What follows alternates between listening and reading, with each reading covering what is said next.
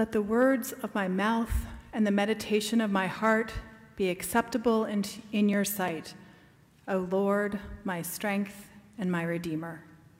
Amen.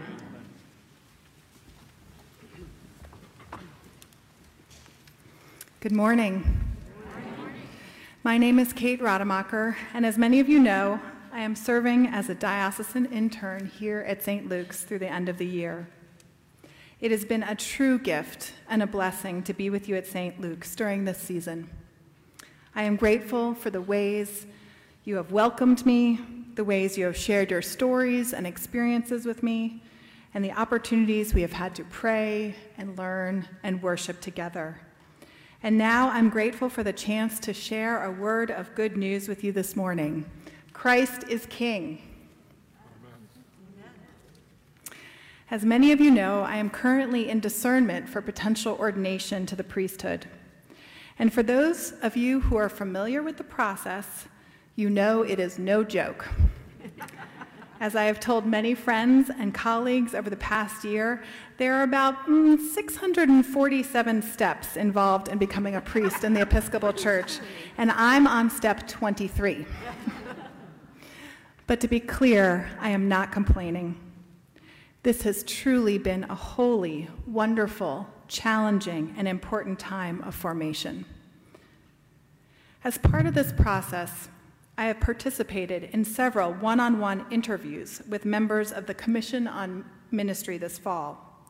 One of these interviews focused on the topic of vocation, another on the topic of personal relationships, and the last one was on the topic of theology. That last meeting, the one on theology, was the one that made me the most nervous. I have not yet been to seminary, and I wasn't sure what to expect or how to prepare for the discussion. During the Zoom meeting, the person who interviewed me, a remarkable woman who is a scholar and a theologian, asked me this question What are the characteristics of your God? What are the characteristics of your God? There is so much to unpack in this question. The first word that stood out to me was your. Wouldn't have it have made more sense to say our? I wondered, what are the characteristics of our God? Also, the word characteristics gave me pause. What are God's characteristics? How can we know them? Which of God's attributes are most noteworthy? How could I, how should I describe my understanding of God's qualities to this person? Indeed, it is a good question for all of us to ponder. What are the characteristics of your God? As Christians, we must ask ourselves what are the characteristics of the God that Scripture and Christian witness reveal? Well, let's look at today's gospel reading for some clues. In the dramatic scene described in Luke's gospel, Jesus is being crucified alongside two criminals. This is a terrible, violent moment. And it is chaotic. There is a lot going on. Jesus is being mocked, he is being goaded. People are watching, leaders are sneering. He saved himself. He saved others. Let him save himself if he is the Messiah of God. He is being challenged to prove once and for all that he is God's chosen one. If you are the king of the Jews, save yourself. I can feel the anxiety, the aggression, and the fear of the situation. It is palpable and it is painful. In this moment, what does Jesus do?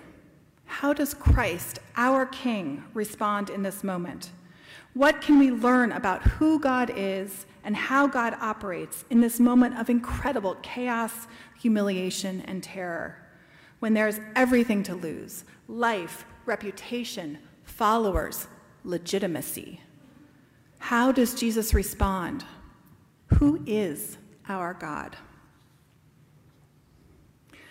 Well, in our gospel passage for today, we see two qualities of Christ the King in the things he does from the cross he forgives and he blesses. Remember, this is the man who earlier had taught his disciples that they should love their enemies, do good to those who hate you, bless those who curse you, pray for those who abuse you. And now, in this moment of truth, as the situation unfolds with violence, ridicule, torture, and ultimately no, we know with his death, Jesus' teaching about loving one's enemies is put to the test. And in that moment of pain and anguish, he prays Father, forgive them, for they do not know what they are doing. God, please forgive us. What are the characteristics of our God? For me, another related question comes to mind in all of this What is forgiveness?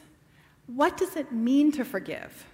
And most importantly, how can we forgive when we lack the desire or the strength to do so? For many, many years, I have struggled with this question What is forgiveness, and how can I forgive? And if I'm successful, what will, it, what will be different in the situation or in me if and when forgiveness occurs? As I've grappled with this, I've come to see that I have not been asking the question in quite the right way. I've tended to ask, what will it take for me to forgive others? But when I frame the question like that, the focus is on me as the center of action, as, a, as the one choosing to grant forgiveness or not.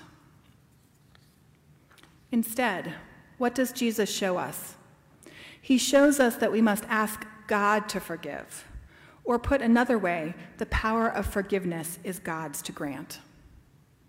Recently, I asked one of my spiritual mentors for help understanding what forgiveness entails. Several years ago, a person in my life betrayed me. This is a harsh word, and I do not use it lightly. But it feels accurate. The person betrayed my trust, and unfortunately, it seemed that they actively tried to harm me. It was terrible. This was a person I had trusted, a person whom I had tried to help. The betrayal was a shock, and it was painful. And for the next two years, I thought about this situation every single day. I knew I needed to forgive. I know forgiveness is a critical part of the Christian path, but how was I supposed to do it? And what would be different? What would change if I was ever able to forgive this person. When I brought this question to my mentor, she said simply, One thing I've learned is that it is God who does the work of forgiveness. Her words showed me where I had gotten it wrong. I had been trying to squeeze my eyes real tight until maybe, just maybe, I might forgive this person. And instead of opening my arms wide like Jesus on the cross, and asking God to grant God's abundant grace through the gifts of healing and forgiveness. Each week in the Eucharist, we ask God for forgiveness. We say together, Most merciful God, we are truly sorry and we humbly repent. For the sake of your Son, Jesus Christ, have mercy on us and forgive us. God, please forgive us we do not have this power in ourselves. We often do not have the strength. We sometimes do not even have the desire. We need you to do it in us and for us. And remarkably, God does forgive. Despite what we do and what we fail to do, despite the pain we inflict on one another in thought and word and deed. And Jesus, our great intercessor, our King, asks for this forgiveness on our behalf. And amazingly, miraculously, this request is granted. As St. Paul wrote in today's epistle, through him, God was pleased to reconcile him to himself all things by making peace through the blood of the cross.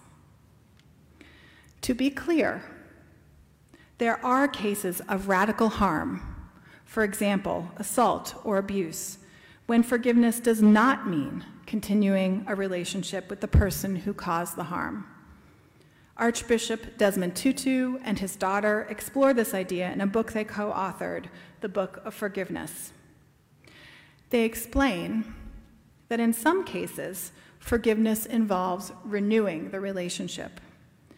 Renewal does not mean going back to the way things were, but rather creating a new dynamic in the relationship that reflects the reality of the suffering that occurred. Another option, they explain, is what they call releasing the relationship. They write, quote, you can choose not to have someone in your life any longer. You have released the relationship. These are wise words, and I'm grateful for them. Today is the final Sunday before Advent, which is the beginning of the church year. Much like Lent, Advent is a time of preparation and expectation. As we prepare in Advent both for, birth, for Christ's birth and for his second coming, this is a good time to reflect on if and how we may need to ask God for God's forgiveness and mercy and grace. Jesus said, Father, forgive them, for they do not know what they are doing. We often do not know what we are doing. We cause harm to ourselves or our loved ones sometimes without even realizing it. We cause harm to our planet, to animals, to our communities. We hurt one another on Facebook, or in the classroom, or in our living rooms, or in the public square. Our typical response is defensiveness or aggression. And if you were in Jesus' place, facing tormentors who are not only inflicting unspeakable violence on your body, but also deriding you, mocking you, humiliating you. Can you not imagine the great temptation to judge, to lash out, to retaliate, to condemn, to fight?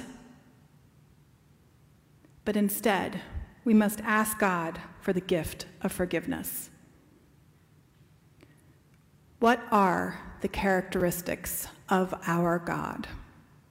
What we see and what we know is that God is a God of mercy and of love, a God who grants the amazing, priceless gift of forgiveness, both to those whom we have hurt and to those who we have hurt, who have hurt us. These are the attributes, the characteristics of the God incarnate, of Christ the King. And for this, we are truly grateful. Amen.